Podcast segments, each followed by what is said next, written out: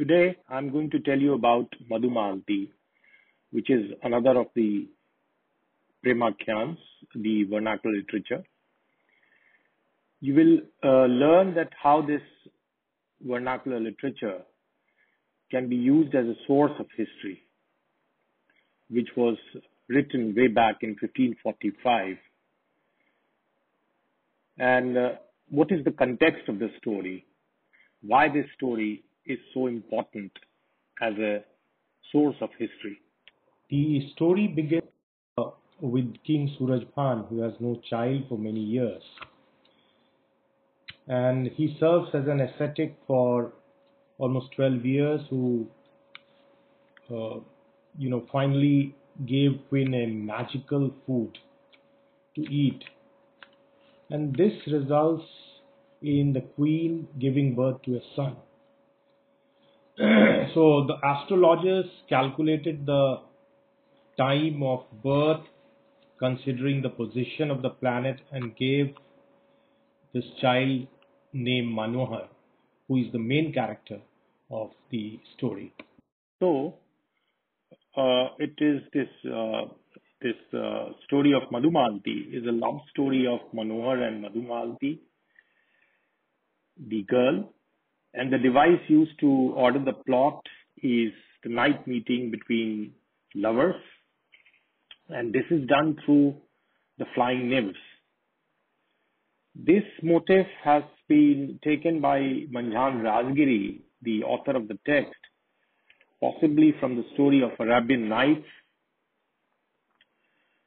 So the story is about the love relationship between Manohar and Madhumalati wherein you get episodes of coming together and separation, that is Vira.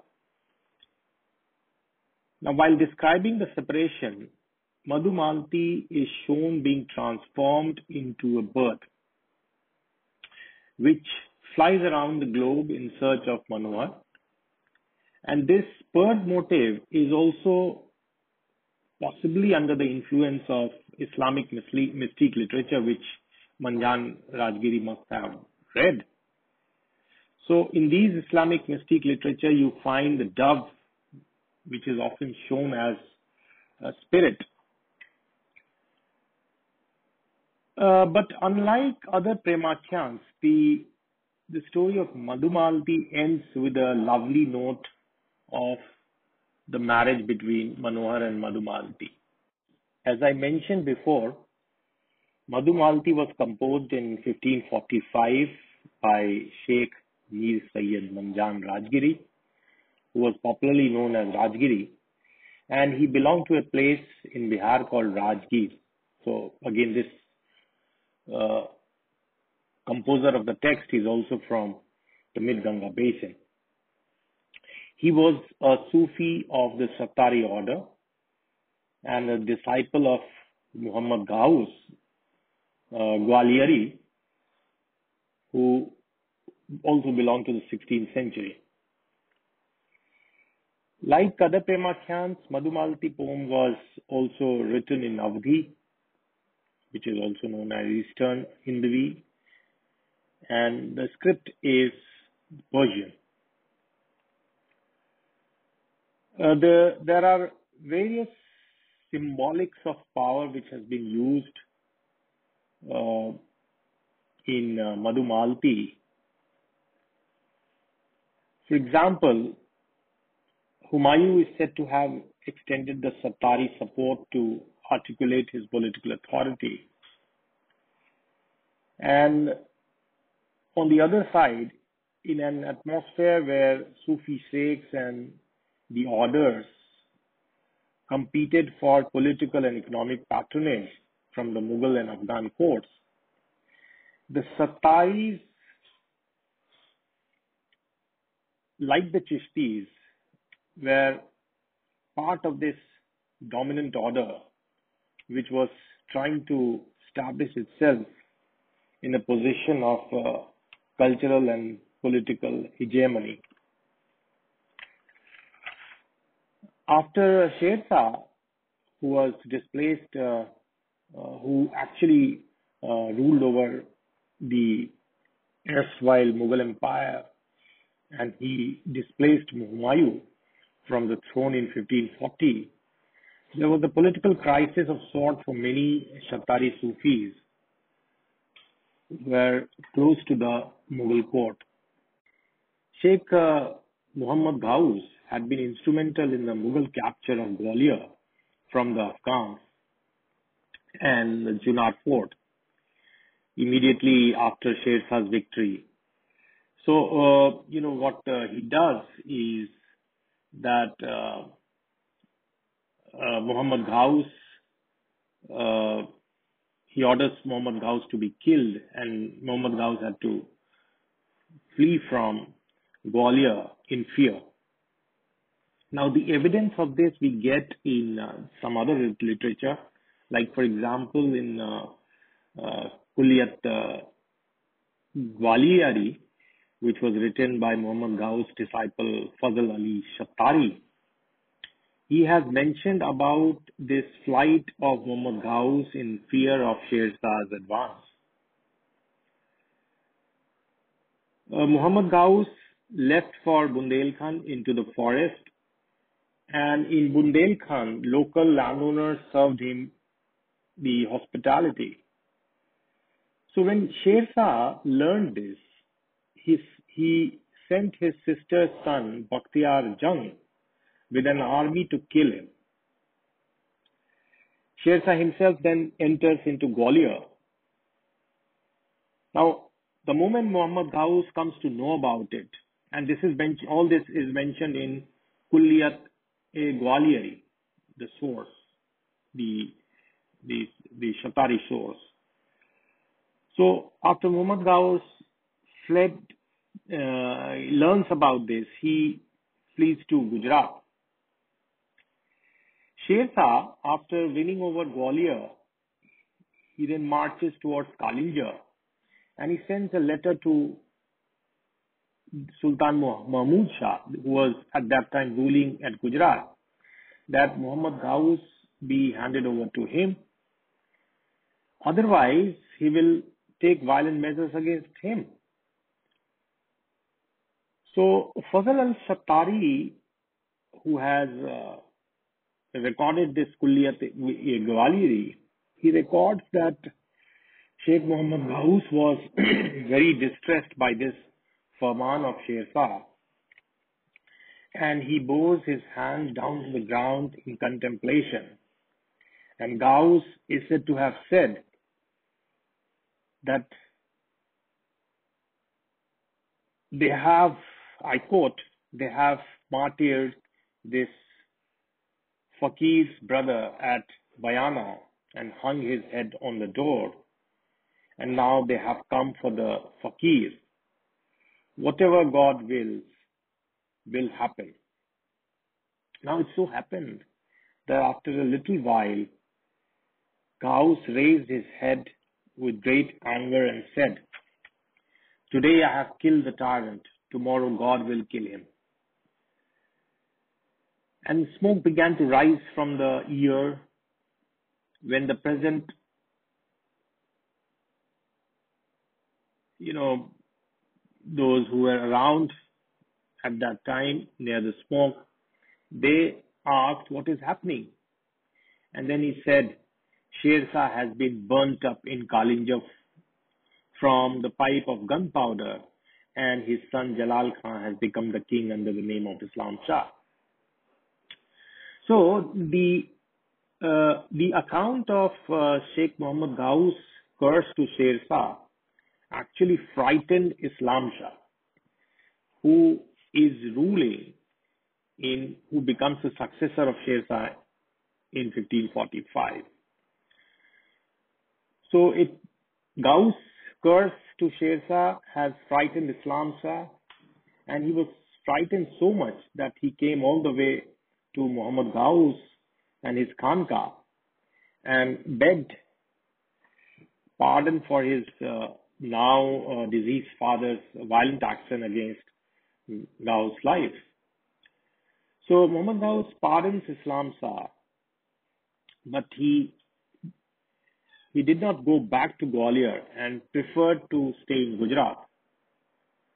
But one of his disciples, who is Manjhan Rajgiri, the author of Madhumalti, he was allowed to stay near Islam Shah. So you understand the context. Islam Shah is the ruler under whose patronage Manjhan Rajgiri is writing this text Madhumalti. So the Sufis were involved in, you know, approving and denying the legitimacy to the kings. So at that time, uh, the kings often sought uh, uh, Sufi sheikhs uh, supernatural authority to legitimize their rule.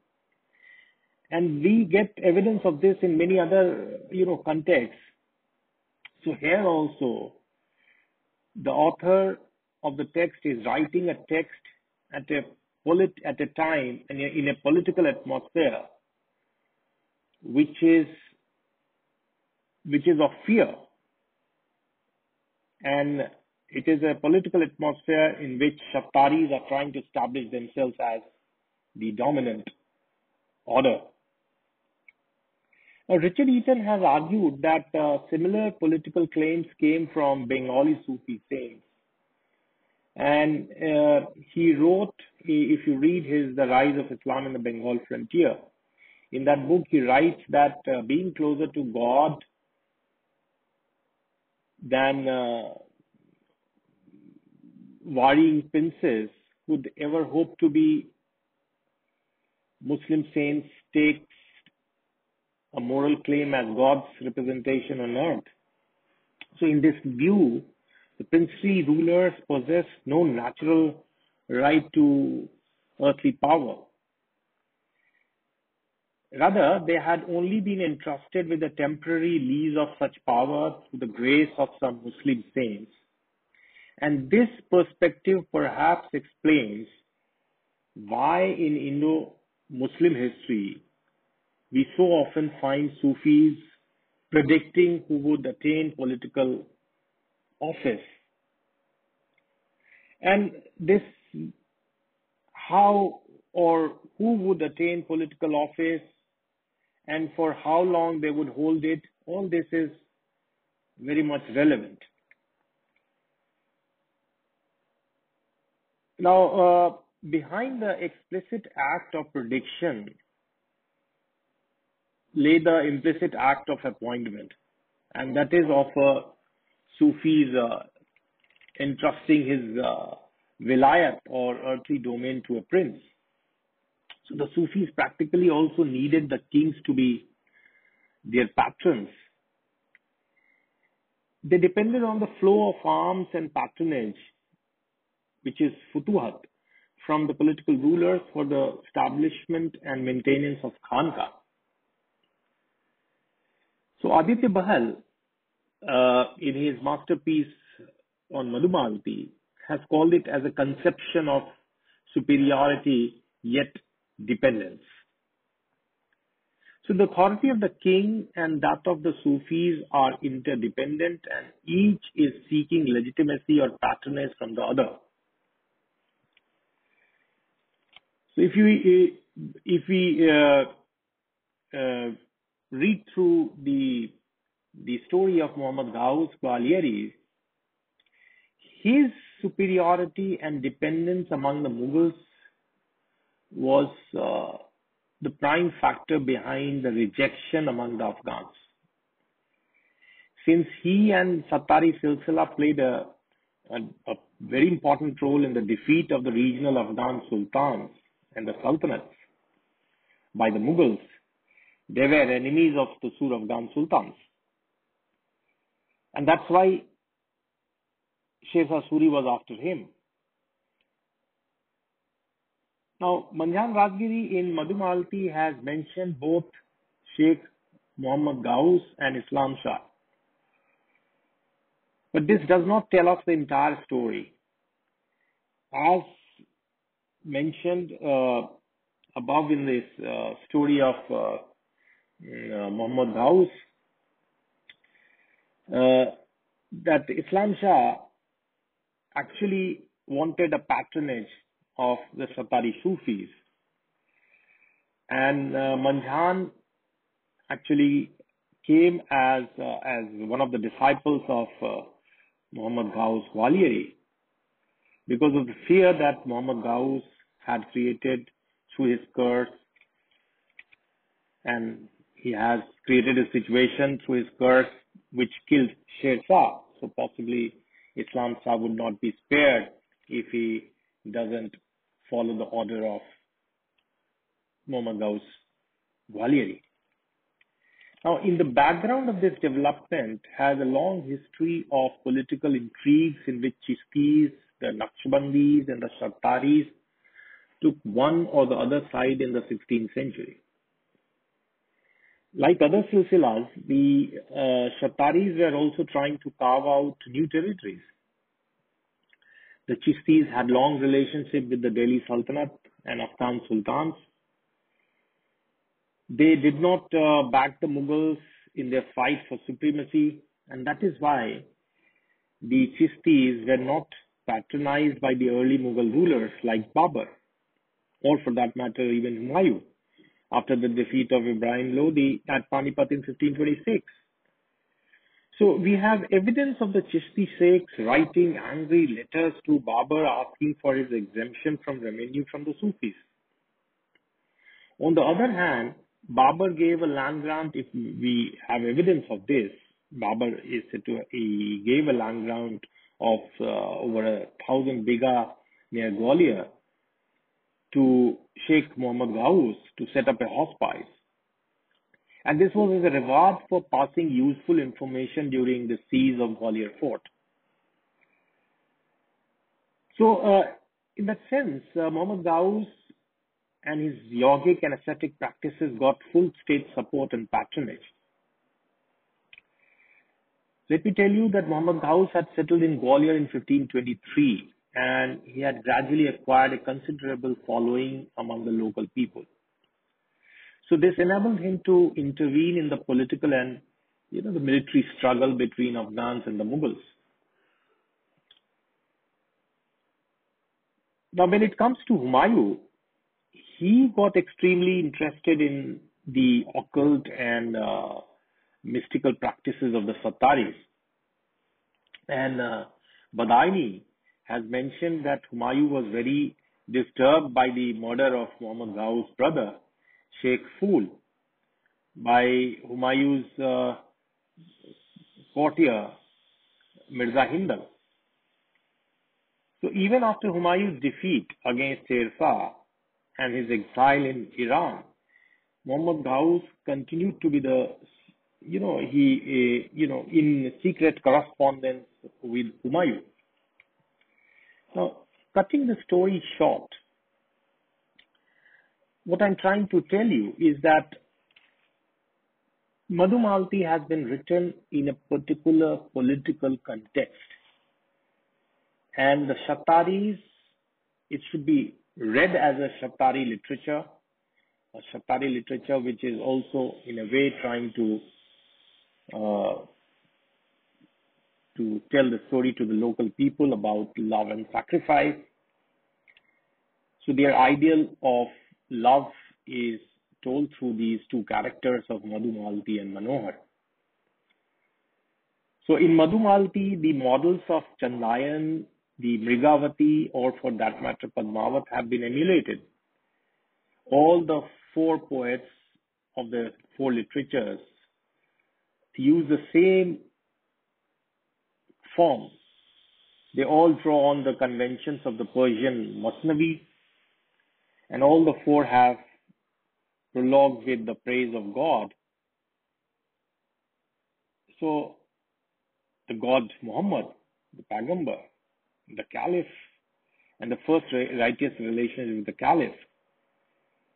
The, the king of time and his immediate patrons have often been mentioned in all the four literatures you will find. So here in Madhumalati also Manjhan mentions about the king Islam Shah. And then the author thanks his spiritual guide. So in that case, uh, when you read Madhumalati, he thanks, the author thanks Muhammad Ghaus the stories are uh, in all these four vernacular literature, they are set in the ambience of the court with the kings and the queens, the prince and the princes.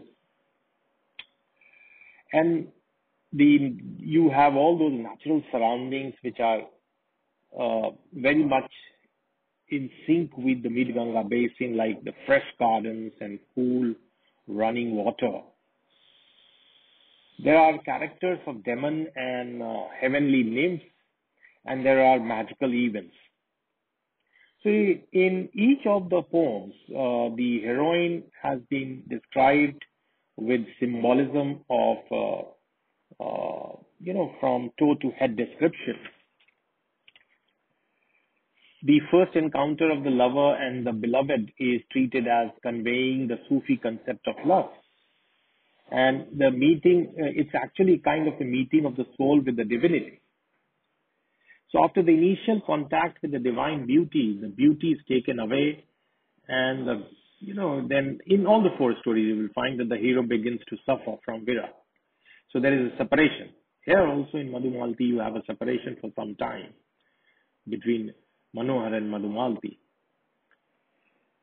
Now, in the if you read uh, through the plot, they have certain. Uh, if you uh, try to uh, understand the plot of the story, they have certain uh, formulaic elements that are drawn from earlier canons and stories. And I mentioned that how from various Islamic literatures, the various motifs have been taken by uh, Manjhan Rajgiri. So the trials of the lovers through the demons uh, and their fights, or basically the, the various spirits, these are all spiritual values which uh, the Sufis were trying to tell through these stories. There are also a transformation of the hero into yogi, which shows the influence of, you know, at that time the Gorakhnath Panth. And in most of these stories, especially in Madhumalati, you will find that the Bara Masa is a, is is a part of description of uh, you know the beloved suffering from the pain of separation, the Vira. So Bara Masa is a 12 seasons, and which is uh, very much uh, uh, common, which is very much uh, in sync with the Mid Ganga Basin 12 seasons. Now, what is so different in, you know, if we read the various uh, Premakhyans, these are the common characteristics that we find. But what is the difference that, and what is so different about Madhumalati? Uh, now, if we read the story, uh, the story differs in the framework of the story as such. The story begins with the meeting of the hero and heroine, indicating, you know, the uh, tariqa of the Saptari Silsila, which uh, offers to the disciple the spiritual path. So, it, in other words, it is a love for divine beauty. And this is not the case with other Sufi silsilas. So, there, one uh, in various other silsilas, you will find the gradual progression of achievement of divine love. But here, uh, you have, uh, you know, you know the the, suffer, the suffering, and it you know the story begins with the meeting of the two. So it's it's it's a kind of a Saptari speciality, which is very much uh, reflected in the literature Madhumalati. There is also a major emphasis on yogic practices in Madhumalati. Uh, this is because Muhammad Ghaus had composed the uh, the Persian translation at that time of uh, of a of a of a literature Amrit Kunda, which uh, was a Sanskrit text on yoga. So Manjhan uh, must have read it and he had included many yogic practices which uh, uh, the Shataris emphasized on. So the Shataris always claimed that their method of spiritual development was swifter than the other silsilas. and their method of spiritual development and tariqa of achievement of a spiritual path is not the fana. Rather, the romance ends with the the blissful union of the two pairs of the happy lovers. So you, this is for the first time in a Premakhyan story that you find that the separation is then ending with the coming together of the lovers.